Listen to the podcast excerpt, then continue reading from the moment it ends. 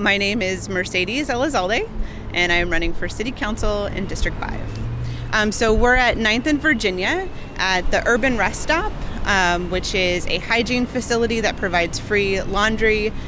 uh, showers, and bathrooms, um, and connections to social services for people who are currently experiencing homelessness. And right above them is the Julie Apartments, which are uh, low income and affordable units. You know, they can cost as little as $700, and we're right here at 9th and Virginia in the middle of downtown. And so it really gives somebody who, say, like, if they worked at that deli right across the street, they could actually live close to where they work. And if we could get every new building that was going up to have, you know, one or two units, like literally one or two units, um, we could start seeing a huge dent in the number of people who are able to move into housing. Ask any homeless service provider what their biggest problem is, and they'll say that there's just not anywhere for them to go you know that they have them in shelter they have them work in a program they have them you know looking for jobs but until there's a place that they can sleep consistently at night and get a full night's sleep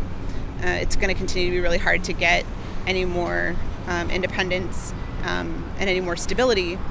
and you know i'm going to go to a meeting right after this with a bunch of other homeless service providers. And we always have that conversation how can we coordinate better? How can we utilize more resources better? But we always come back to the same thing there's just not enough units